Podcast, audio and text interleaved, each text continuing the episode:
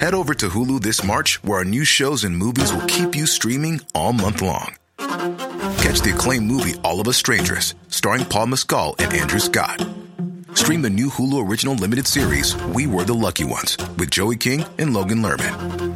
And don't forget about Grey's Anatomy.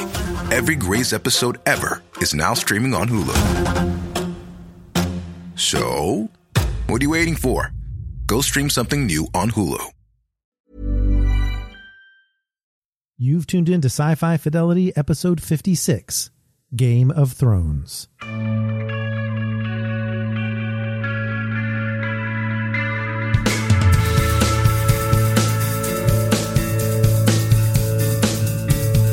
All right, it's Mike and Dave here with you. And this is a big one, Dave. I, I'll tell you, when we decided to talk about Game of Thrones, uh, which we haven't talked about on this podcast at all yet, just before its swan song, I never thought that we'd be in the position of having to defend its final days in a way and talk about it with some enthusiasm in the midst of such negativity in the fandom out there for Game of Thrones. What a surprise this has been. Well, yeah, and you and I have been podcasting together for seven years now, and this is easily the most controversial show that we've had to discuss. Some of it founded, some of it, in my opinion, a bit unfounded. Season seven, I think, was the same way. And I think one of the things that I'd like to say that you know, people that have been listening to us for a long time maybe know this and perhaps because of our Den of Geek obligations where we're covering other shows, it's really difficult for the two of us to become totally invested in a show because we've got to move on to the next one that has a review due or a podcast due. And while we certainly are up to date, are fans of Game of Thrones, I think some of the criticisms don't hit the two of us quite as hard. Oh, I think that's a very fair assessment because of the fact that our expectations are perhaps not as high as some of the fans who have just been hardcore into this show. And I certainly came to it very late. So, yeah, I, I definitely see what you're saying there. And, you know, I think also people who have read the books have a different view and blame some of the shortcomings of season seven and eight on the fact that it's post George R. R. Martin's books, the content that they could pull from. So there's a lot of different reasons we'll go over real quick before we dive in fully. But I want to mention up front that, you know, this obviously is a spoiler riddled podcast for anybody who hasn't seen Game of Thrones. But in terms of season eight, we're going to treat episodes one and two as something that we can talk about outside of the spoiler zone because we assume people have at least seen that far and the real hard hitting stuff doesn't come till episode three anyway. But if you are not caught up with Game of Thrones, don't worry. We will alert you with the spoiler zone before we start talking about episodes three through five. And of course, Dave, the podcast, uh, this episode of Sci Fi Fidelity does come out on the day of the finale. So we are staying away from the finale altogether. And I think that actually might be fun in terms of discussing what we think might happen and whether or not it will make a difference for people's opinions at this point and that's a an F word that hasn't been associated with season eight very often. What's that? Fun. Fun, yeah. So, uh, you know, so speaking of season eight, we, have got six episodes beginning April 14th, 2019. And like season seven, season eight consists of original content not found in George R. R. Martin's A Song of Ice and Fire series because he hasn't written them yet. Right and they're adapting material that Martin has revealed to the showrunners. And certainly that's one of the aspects that really is getting on fans that they blame the showrunners for the direction that the story has taken. And since none of us know what Martin's contract reads, and none of us really know how much he's communicated with them. And I tried to find out, and I've yeah, found a lot of vague pieces where he said, uh, you know, I talked to them. They know how it's supposed to end, but at the end of the day, it's up to them. And I guess I find it hard to believe that George R. R. Martin, in his contract, doesn't have some say. Maybe I'm wrong. yeah. Well, here's the thing, too. First of all, I do believe that obviously there has to be something in his mind, in his outline or whatever he has about Jon Snow and his origins, his family origins. However, I do wonder if, based on the fan reaction of this, whether if when he eventually does get to writing the finale, whether he might change his mind even if he did tell D and D how to end this series. Right. I mean, I, again, we're not going to spoil it now, but I, I find it hard to believe that George R. R. Martin watched episode five and said, "Oh my God, they did this." yeah. So at the end of the day, for the two of us, have we been entertained by season eight? And I would say, yeah, absolutely. Yeah. Yeah. That's the thing is that it's not like the audience out there didn't know that season eight was only going to have six episodes and they knew what content had to be covered in that amount of time. So what did they expect? Right. you know? I mean, it took Martin two years to write the first book. It took him five years to write, I believe it was the third book, six years to write, I think, the fifth book. So to expect the showrunners in the amount of time they had, I think is perhaps a little unreasonable. But again, I understand. You know, there certainly are some things to pick apart, but let's go ahead and get into episode 801 titled Winterfell. And as I look back on the season, the way it's transpired thus far, I guess you could say the pacing has seemed a bit contrived because in, in episode 801, all of the families are assembling at Winterfell. And I guess what's cool about that is these are all families that really do hate each other. Right. And I think the biggest part of that, with all the stuff that has happened over the past seasons, everyone kind of had to put some of that stuff aside. And then some of that was contrived too. Sometimes the forgiving and forgetting was a bit much to ask of some of these characters. But on the other hand, seeing these characters that haven't been together for so long back again or meeting for the first time in the final season, that was pretty exciting stuff. And I think most people agree that the first episode still had a lot of hope amongst Game of Thrones fans for that reason. Right. And the fact that they're all going to confront the Night King, some of whom still aren't convinced really exists, which I, I find yeah. very compelling. But of course, we learned at the end of season seven that, that Jon Snow is the true heir to the Iron Throne as a result of the fact that his true parents are Rhaegar Targaryen and Lyanna Stark. And of course, he doesn't want the throne. Tonight, we see the news delivered to him by Samwell Tarly. And again, the cool thing there is these two have become best friends. But Sam just learned that Dany executed his father and brother, so his enthusiasm's a little tempered here. Right. And I don't know that we would have necessarily predicted when Daenerys executed his family that this moment would come where he was the one delivering this news. But I have to say that the reaction separated between the two, where he wasn't too terribly upset about his father since he was kind of a jerk anyway. But it wasn't until he heard about his brother as well that he just couldn't compose himself, even though he tried to bow out gracefully. That was really well done. Right. And I think this is one of those incidents that I think some of the critics of how Dany's character has played out perhaps forgot about because I, I, don't think the brother really did anything to deserve to die. But we've got the issue that Jon abandoned the throne by bending the knee to Dany. And of course, that doesn't sit well with the people of the North who see her as the quintessential outsider. And I love when Sansa just asks him, Well, did you bend the knee to save the North or because you love her? And it's not a simple question. No, there's plenty of complexity there. And the fact that, you know, Dany is on board because of the threat from the Night King and everything else is sort of put to the side for a little while because you can't forget her hunger to retake what she considers the Targaryen birthright. So it's not something that, oh, everything's rosy just because everyone's cooperating on this common goal for the moment. So Sansa, I think, in that sense, is taking the long view. Yeah, and certainly it speaks to her wisdom. And as most of the characters, she's certainly been through quite a bit in her short life. But then we also have Euron Greyjoy, and the Greyjoys always promise great narrative storytelling because they're, I don't even want to say they're morally ambiguous because no, they're just morally reprehensible. Right. And well, I think Euron does suffer from being a little bit of a caricature, but I did like his evolution uh, towards the end as we get through uh, episodes one through five.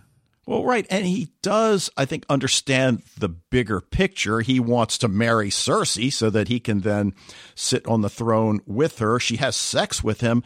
And I started thinking about the fact that Jaime has, I guess, become estranged with her at this point. I mean, she puts out a hit on him.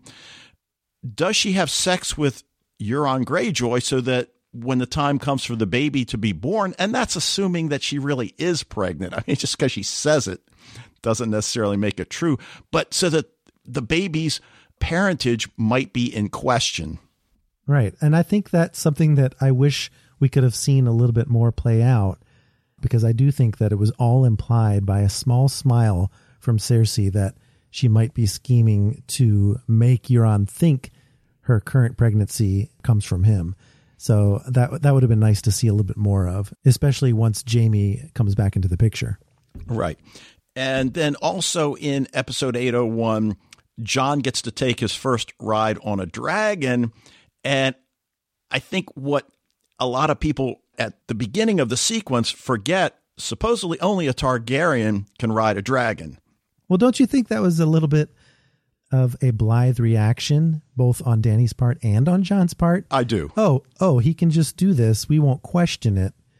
Obviously, the audience has it's a sort of a wink and a nod that we know why he's able to do this successfully.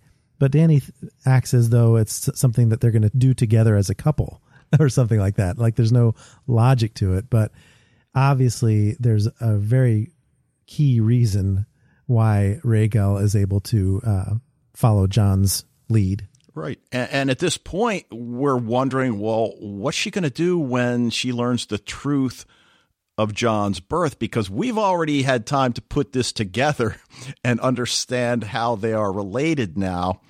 But we get to episode 802, Knight of the Seven Kingdoms, and all of the families have been assembled and now it's the eve of battle and it, it's more of a reflective episode. The different groups are drinking eating.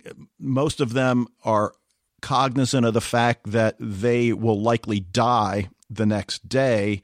So it's of course the quintessential setup episode and that's okay because there's this bonding among disparate groups and individuals that that really makes for some compelling scenes and I think this is probably where the worry began on the part of the audience, realizing, as I said earlier, that there are only six episodes, so how are they going to pace this?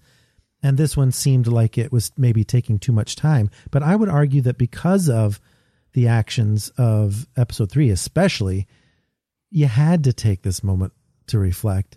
And I think the characters that they chose to center in on, especially Brienne, is some of my favorite stuff to, to see that that developed and give a chance to breathe. Right. And obviously, the scenes between Jaime and Brienne are the cause of a lot of fan anger going forward. But at this point in episode two, he's got to defend himself before Sansa and Dany. And this is the Kingslayer.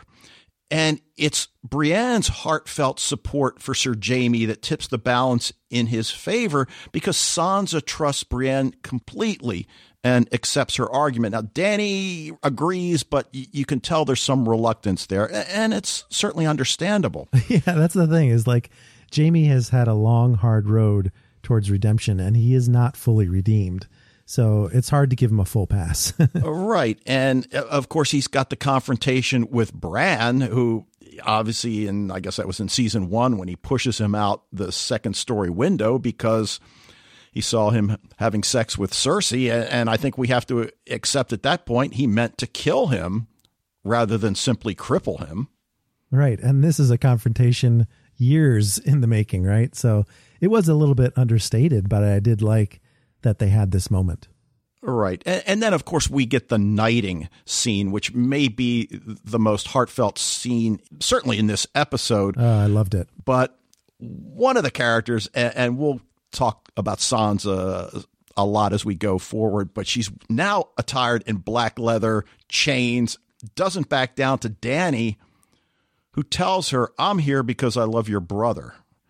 And that's also, again, such an important part of the story as we move towards its conclusion. But I, just really love this new Sansa who, who's setting herself up to be one of the candidates to sit on the Iron Throne.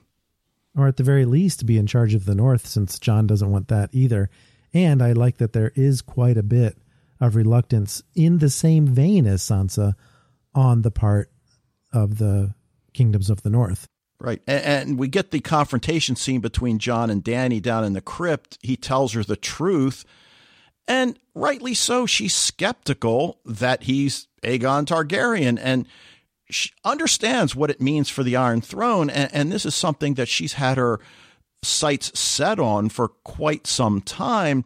So the fact that now her primary competition is the man she loves and who she thinks loves her back again makes for some compelling storytelling.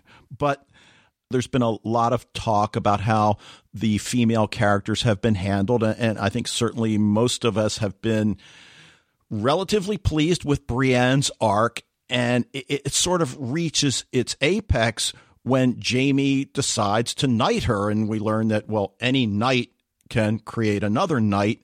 And, and again, at first, she thinks he's mocking her and I guess that's what's so beautiful about the scene is that no, he's not at all, which of course makes his later actions add fuel to the fan fire. But it is a great scene, no question. I do find myself questioning whether Jaime, being fully cognizant, I assume, of Brienne's feelings for him, she doesn't really hide that. She doesn't have a great poker face, let's say.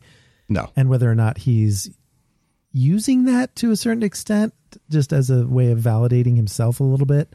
Not overtly, and certainly he has a lot of noble intent behind knighting her, but at the same time, I almost feel like he's playing to his audience a bit.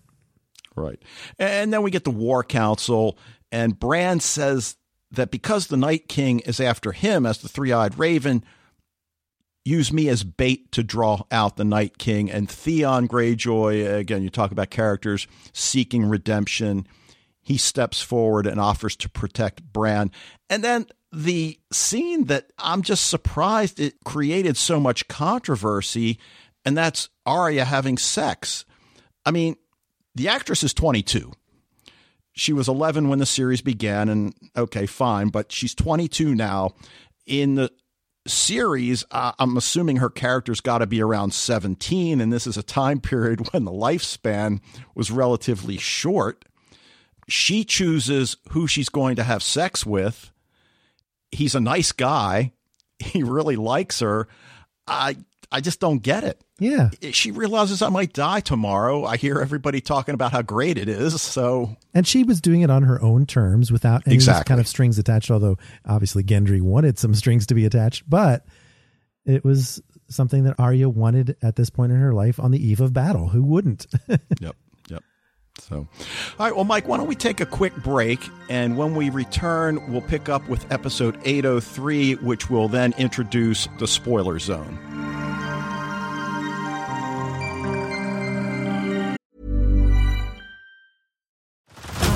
Head over to Hulu this March, where our new shows and movies will keep you streaming all month long. Catch the award winning movie Poor Things, starring Emma Stone, Mark Ruffalo, and Willem Dafoe. Check out the new documentary, Freaknik The Wildest Party Never Told, about the iconic Atlanta Street Party. And don't miss FX's Shogun, a reimagining of the epic tale, starring Anna Sawai. So, what are you waiting for? Go stream something new on Hulu.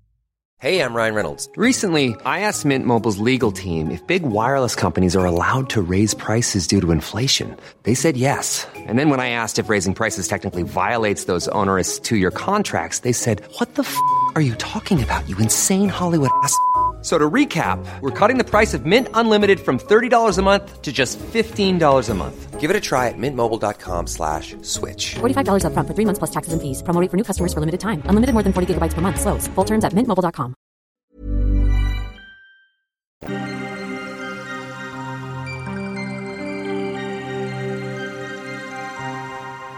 You are now entering the spoiler zone. All right, well, we're back, and episode 803 is titled The Long Night. And after the families assembling in episode one, everybody talking on the eve of battle in episode two, we now actually have the battle and defeat of the Night King. And Dany's dragons light up the dead army, leading us to think, well, this battle might not be as difficult as we thought. And of course, that's not exactly how things turn out here. Well, also, I think we were meant to get some hope from Melisandre showing up and lighting up all the Dothraki blades before battle, too. It was almost like they were super scared, and that gave them a glimmer of hope. And then they took us right back down into the depths of despair again. right. And battle tactics have also come under a hailstorm of criticism and and some are warranted some i think maybe are owed to the inexperience of the people in the battle. I certainly know these people are battle tested but i'm not sure on this scale how much experience they really have. But on the flip side of that this is my only complaint my main complaint about season eight is the battle tactics, and there's more later that there's one in particular that gets my goat, and I'll mention it when we get to it. But yeah, I I understand this complaint. I, it's just some of the other stuff that character development wise, I feel is unwarranted. Yeah, and certainly we were waiting with bated breath as to who was going to die and who was going to survive. And there were some great heroic deaths in this episode. Lady Mormont, I, I think, was certainly one that I think for most of us, it was an afterthought that she would even be in the fight. But to her credit, she's one of the first. Hell yes, I'm going to be there. And she's the one that manages to kill the giant with a stake through the eye just as she's thrown to her death. And, and obviously, from a visual perspective, the smallest person defeats the largest. So that was certainly cool. And I think they balanced it well because they had to throw in some meaningless deaths because I think it was important to communicate the message that war is not fair. And so some of the people who will die are really going to take it and this is certainly true even in later episodes are not necessarily going to die the way you hoped they would with a moment for them to reflect on their life or whatever. And Lady Mormont was the exception to that and I think she deserved that and it also let us see, oh, we have this kind of death, but we also have the meaningless kind of death. And I think the only complaint that people had, and I, I kind of am half with the complainers on this one, is the number of people and the specific people who they chose to kill off seemed a little bit less than what people were expecting. They knew this was going to be the big battle, and I think there was an expectation that some of the big characters would go out. Well, that's certainly how I felt. And in retrospect, I'm disappointed still. On the other hand, I get it, I guess, but I liked Lady Mormont's death. I liked Theon's death. and I, I, was okay with Jorah's death. I mean, he makes this final heroic stand eh, to protect the woman that he loves, even though he knows she can never love him back in the same way. And, and the fact that she knows that he knows, I think just makes it all the more heroic. She is distraught when he dies. And he just keeps getting up again and again. So yeah, you're right. That that was a good one too. right. And, and, then you mentioned Theon and does he gain total redemption? I don't know that that's even possible, but there are few that have suffered as much as he suffered. And granted, he brought a lot of it on himself. There's no question, but decision to protect Bran, charge the Night King. Uh, maybe not a hero's death, but certainly a heroic death. Yeah, and there's not much good to say about the Greyjoy family, but to give Theon at least something was was you know a point in their favor. Right, and if anybody's going to bring down the Night King, don't you think it should be Arya? Yeah, and I don't think there's any real argument about this. I think everyone agrees that Arya was the one to do this. They maybe had different predictions for it, but it makes all kinds of sense. And I do think that the overwhelming majority of response that I saw out there was Team Arya, go Arya, you know, that sort of thing. Right. And yeah, nice parallel with Lady Mormont bringing down the giant. So, so I, I definitely like that. What I'm still not comfortable with is the whole take out the leader, the army dies trope. Oh, yeah, for sure. And the thing is, it would have been one thing if we had known this ahead of this episode, but Bran introduces the concept in the same episode where it happens. And so that had the flavor of, oh, we just kind of made this up to make it to give them a little bit of hope against the overwhelming hordes because you could see they had no hope of going head to head with all these dead people, especially when the Night King can just bring your dead into his fold. right, which is a little surprising once we actually see it transpire. But uh, all right, so 804 is titled Game of Thrones, and at this point, the the major battle is over. The Night King has been defeated. The armies are sailing and marching to King's Landing to take down Cersei. So, the way the season is structured, we've got these hills and valleys. So now we're sort of, you know, in this valley as everything is setting up episode 805 for another big battle. But as you alluded to in, in uh, the discussion a few minutes ago, Gendry now titled Lord of Storm's End by Daenerys, asks Arya to marry him, which I think completely catches her off guard. Which, again, as you said, it was on her terms, and she had no misconceptions that it meant anything other than what it was. Exactly. And we would have been upset had she said yes. And the phrase she uses with him is, that's not me. I'm not going to be a lady of the castle. And that's not me goes way back even to season one when she first started training as an assassin. So it really is something that couldn't have happened, but it was logical that Gendry made that choice based on his sudden rise in uh, nobility. Right. So, what'd you think about Jaime and Brienne having sex? Okay, now this one I did have a little trouble with, not because of them having sex, because that was fine as it was. Although I do have to say, it seemed again like Jaime was playing to an audience, like he thought, "Oh, she's a virgin, therefore I must take it upon myself. It is my duty to, you know, help her out with that issue." And that was a little creepy in my view. And of course, the fact that the same episode that finds Brienne getting what she wants after all this time also is joined by a scene in which he leaves her and she cries about it. I did not like that at all. No, and at that point I felt sorry for her, of course, Yeah. because she's crying. But just as you point out, Jaime's motives for doing it in the first place are nowhere near pure.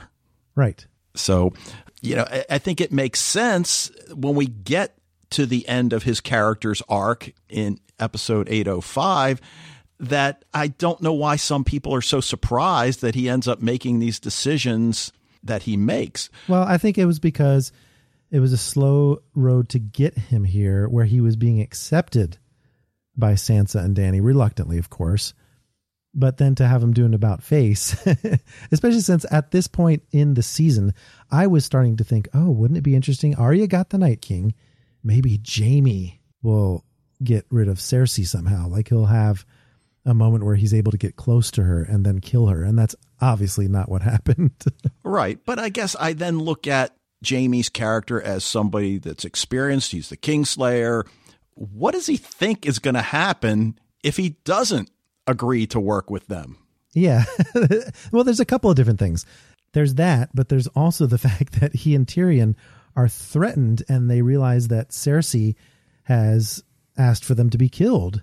And so whether that plays into his decision to do an about face is also something that comes into play. So I think those scenes didn't really play I don't I don't want to say logically because that did have a certain amount of logic, but we couldn't tell what was going on in Jaime's head there. Right. Now, one of the things that comes up in episode 804 is that Jon and Dany have to confront the new knowledge that they both have now. And she suggests not telling anybody the truth so that they can go on as they have. He doesn't want the throne, and she thinks, rightly so, that the truth will destroy them. But obviously, it sets a stage for this big conflict between the two of them, which is a big part of 805. But none of them are convinced about Dany's leadership qualities. Jon, Sansa, Arya argue about her and whether or not she'll make a good queen. And for supposedly keeping you know the knowledge about his parentage a secret uh, well i'll just tell bran I, and the so. fact that bran has to do the telling off camera he's you know it's off stage that that happens that was a little weird for me because obviously Jon did not agree to keep it secret as Dany wanted him to but for him to bring it up in a conversation that's about them not trusting her seems a weird choice because of course that's not going to be convincing otherwise. So what did he think he was going to get out of telling them that he is the rightful heir to the Iron Throne, just as they're expressing their doubts about her fitness for the throne? That's an odd choice. And of course, he tells them that they have to keep it a secret, and that doesn't even last a single scene before Sansa is telling Tyrion and, uh, and others. Right. And, and, of course, the question Sansa asks Tyrion, what if there's somebody better? Of course, meaning Jon rather than Dany. But then Jaime makes that decision. He can't let Cersei go. He leaves Brienne to return home. And then uh, I guess this is the point where a lot of fans feel his character arc has been totally screwed up. And I guess I, and again, as I said at the top of the show, I, am not so invested in Game of Thrones. I've I've been watching it since day one. I've seen every episode pretty much as they air. But for me, this is a guy that had sex with his sister, fathered children with his sister, attempted to kill Bran, who saw them, and now you're surprised in the end that he goes back to his sister. That doesn't surprise me. No, it does. It shouldn't surprise people that he did that. It's just that the actions that surrounded it seemed a little bit dissonant. And I understand that, but you're, yeah, you're right. I, I don't see why people are questioning people's motives. I think the main problem I have, and this episode is filled with them. Uh, uh episode 804 is by far the weakest of the bunch. But my big thing is battle strategy. People argued about the battle strategy against the Night King, but the strategy where they're in the air on the dragons and somehow do not spot the Golden Fleet. I don't know how that happened. And the fact that Euron was able to take out one of the dragons with a weapon that only pointed in one direction and how they couldn't get behind her. And it would have been one thing if that happened because obviously they needed to get rid of one of the dragons because of what happened in episode 805. They needed it to be down to just Drogon. But the contrast between the ease with which Euron takes out Rhaegal and the ease with which Dany's able to fly Drogon through hails of scorpion arrows, much more so than what they came up with here, is a little bit much to take. And that's my main complaint with season eight is Rhaegal's death and the decimation of their fleet on the way south. Well, the only reason I would say that I can accept it is that I look to history and World War II. Oh, geez, if we just send these bombers over this city, the other side's fighters are just going to shoot them down. Maybe we better send fighters along with them. She'd never really encountered anything like that before. And yes, you can say Euron got off a lucky shot, whatever. But in the final battle at King's Landing, I think she understands so much better what it is she's up against, and she doesn't fly straight into a hail of arrows. Well, that's true. That's true. You know, she has more of a conception of what it is she's facing. So that's how I can accept what happened there. But Missandei is captured and eventually beheaded in front of the negotiating team, which enrages Dany and probably contributes to her decision in episode 805. Talk about tactical errors. I mean, Cersei, what do you possibly gain by doing that? Yeah, it's communicating a message, but you're also dealing with someone who might be mad, might be going mad like her father. And then that's the other thing that has to be mentioned. A lot of complaints about what Dany did. I think we are going to have to confront the fact that there were signs all along throughout the seasons. And there are articles about this on Den of Geek and elsewhere where you can point to where Dany showed us signs that this kind of thing was going to happen long ago. So this should not be a surprise to anybody. But we'll talk about motivation when we get to 805 because I also have something to say about that. Right. Now, Varys is one of those characters that you're never quite sure yeah. how far to trust them. But he's right when he suggests to Tyrion, maybe we should consider assassinating Dany and put Jon on the throne, even though Jon claims he doesn't want it. Now, of course, Tyrion turns him in and he ends up getting executed, but he's not wrong in considering that possibility. No, and I think it's a combination of things for Tyrion. First, that Varys keeps bringing this up, but also that he went to Jon with the idea, and uh, Tyrion was looking down into the courtyard when Jon told Varys no in no uncertain terms, and that's when he turned him in. Right. So, you know, into 805, titled The Bells, all about the removal of Cersei Lannister from King's Landing, and, and uh, obviously the most controversial episode of season eight. Oh, you think so? Uh, well, I, yeah, I think so. I mean, because of the one scene that, that we'll talk about in a second. I mean, you know, we mentioned Dany doesn't make the same tactical mistakes again, but why not just fly to the Red Keep and wipe that out? Well, okay. So this is where we have to speak to motivation because there's a whole setup where Tyrion is convinced that if they just give them a chance, they will ring the bells and surrender. That people will see reason.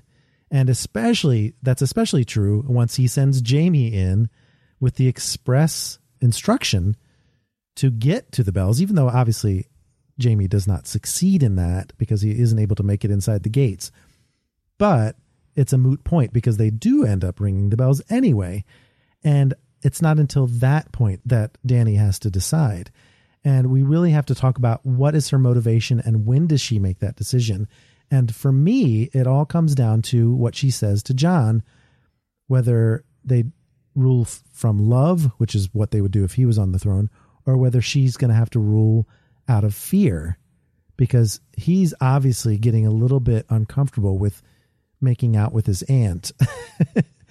and she realizes that this is not going to work. Therefore, I choose fear. She comes right out and says it. So even though it's a tough choice for her, I think she makes it in the end because she knows that the only way she will rule on the Iron Throne is through fear. Right. Now, she's got some sort of an explanation about considering generations in the future, uh, almost that I'm going to lay waste to everything and we'll start anew. Yeah, not buying it, Dany. A bit of a rationalization. yeah. But yeah, I mean, it's just simply horrific. And obviously, we see men, women, children, totally innocent, you know, dying these horrific deaths. And we see it through Arya's perspective for the most part as she's trying to get out of the city because she went in there with the express purpose of killing Cersei, but the hound convinces her, don't do it. She's going to die anyway. Save yourself. And I was so happy that Arya decided to make the smart decision and get out of the city. Right. And I like that a lot of this happens with no dialogue we see her going from shelter to shelter that keeps collapsing on her and that she's covered in dust and coughing everywhere and all kinds of different things are done without much dialogue so that we can see the horror through someone's eyes that we trust and admire right and, and, you know the other thing that that i forgot to mention the bells are ringing Jon's trying to pull everybody back but once Dany starts laying waste to street after street, the Dothraki and the Unsullied see her act as a message to just slaughter everything in sight, which then we have to consider for episode 806. Dany's got this huge army now that's going to be loyal to her, whether or not they should be. It goes back to what she said to Jon I'll take fear. Right. And, you know, Jon has this image as like the hero that does no wrong. But when it comes right down to it, the Unsullied and all the rest of them are human. And they're even depicted trying to drag women off into alleyways to rape and pillage. You know, it's not like these guys are perfect. Right? And, and Jon tries to stop them. And, and of course, I understand that in the past, Dany would have been the one trying to stop the raping and pillaging. Right. You can't place the entire blame. Obviously, a majority of the blame goes to Dany, but she has followers. Yeah. Yeah. All right. And then finally, the Sandor versus Gregor grudge match finally takes place. Clegane Bowl, as they call it. yeah. You know, I know a lot of people were looking forward to it, and, you know, it was cool. It's, I enjoyed it. She's a blade through the eye, and he's. barely phased. Well, the Mountain is one of my favorite characters. I just love the way that he is completely devoted to Cersei, not through natural means. you know what I mean? Yeah. So I like that this confrontation happened, needed to happen, including the death by fire that was so appropriate for the hound who feared fire so much. And so I, I really liked that scene thrown in amongst the journey for Arya and, and other parts of the battle. So it was kind of like a confrontation that had to happen while we were despairing about what was happening around them. So, did you like Arya's final scene? There's a lot of questions I have about this white horse, though. And I think there are some articles out there. I haven't read them, but it seems a bit symbolic in its way. Yeah. I, I mean, I'm not sure what. I, I don't think anybody expects Arya to sit on the Iron Throne. I think she's exactly the same as Jon. She doesn't want it. Well, and that's the thing. It's weird that we're doing this podcast the way we are because, like I said, we put this on our schedule long before we knew what season eight was going to become. And so I pictured us talking about, oh, isn't this great? And here we have our predictions for the end. And the podcast is coming out on the day of the finale. So probably by the time a lot of listeners are checking out this podcast, they'll know the answer. And my big question is is the ending unexpected? Is it something that perhaps justifies some of the things that happened along the way, or is it just more fuel on the fire? Okay, so what does 806 look like? Obviously, the biggest question who will ultimately sit in the Iron Throne? And pretty much throughout season eight, since Jon has said he doesn't want it, since I feel that Dany's not going to necessarily survive. I, I feel like it's going to be Sansa. Okay. And will that be satisfying is the question, you know? What kind of things are going to have to happen to not only you know, there's going to be some people that won't be satisfied because of what happened before this, but then there's viewers like you and me, Dave, that there might be an ending that's going to be like, whoa, I wasn't expecting that. And it creates a certain amount of satisfaction. So I can't really predict what that looks like.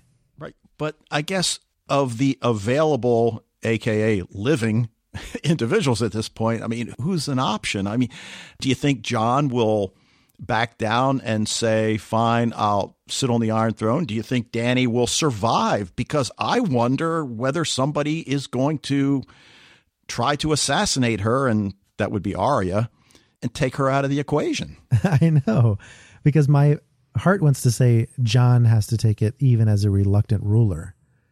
But again, would that satisfy? I don't know. There's going to have to be something that just gives us a gut punch where we're just like, oh man, I wasn't expecting that. And it gets you thinking about, since this series is over, what happens now? What happens after the events of the finale in our mind. Where, where do we think it would go because of what happened? And if it's successful in creating that kind of speculation, then I'll call it a win.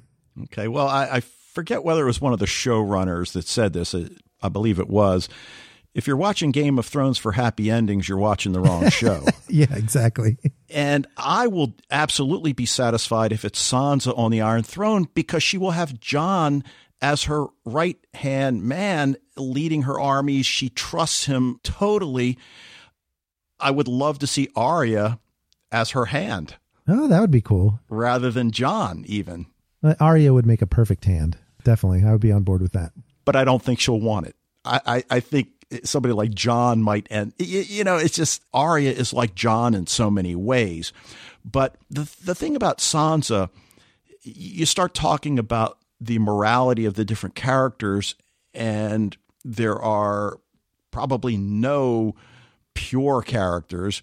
Most of them are some moral shade of gray. I just think Sansa is closer to the white end of the spectrum in terms of morality of the people that are. I mean, certainly Jon, but it doesn't bother you that she had to stay out of the battle during the fight with the Night King or anything like that. You know, it did, but I got over it. All right. I mean, she's not a warrior. What other women fought in the battle? I mean, again, this is a time period when there were these strict lines drawn, and Brienne is the exception. Arya is the exception. Lady Mormont is the exception. well, well, but uh, so I'm okay with Sansa. I mean, really, what would be the point of having her out there? So, yeah, I'm waiting to see how Dany justifies her actions. And like I said, I think there's going to be an attempt on her life, whether it's successful or not. I don't know, but boy, yeah, I don't know if you saw the viewership numbers for episode five. I was what 18 million. Yeah, it's crazy. I mean, just wow. the the amount of people that are waiting with bated breath, even if they're hate watching the show, is just amazing. Yep. All right. Well, Game of Thrones, obviously a big topic. And we hope you enjoyed our somewhat different kind of analysis than what you might have seen out there. But we've got a little bit of shifting gears coming up next on the podcast, Dave. We've got an interview that perhaps some might say because of another podcast we're doing was long in the in the making. yeah, Maurissa Tancharoen, Jed Whedon, Jeff Bell of Marvel's Agents of Shield. Uh, as you said, long time coming, but ooh, it's a show that's off to a great start. Right, and uh, We'll talk with them a little bit about season six in a spoiler free kind of way if you haven't checked out the series yet. But we'll also do a little bit of discussion about how Agents of S.H.I.E.L.D. is going along with its season six so far as well. So that's next week, and hopefully you guys will want to tune in for that one. But that's going to be it for this Game of Thrones episode of Sci Fi Fidelity. Keep the discussion going on social media. You can follow Den of Geek on Twitter and Facebook at Den of Geek US, and we are at Sci Fi Fidelity. And in the meantime, we'd love it if you could rate and review the podcast wherever you access it. And be sure to send us your suggestions for future topics on social media or via email to sci fi fidelity at gmail.com. Yes, we've got a future discussion topic that was suggested by one of our listeners. So Looking forward to that one. So thanks again for listening, and we'll see you next week.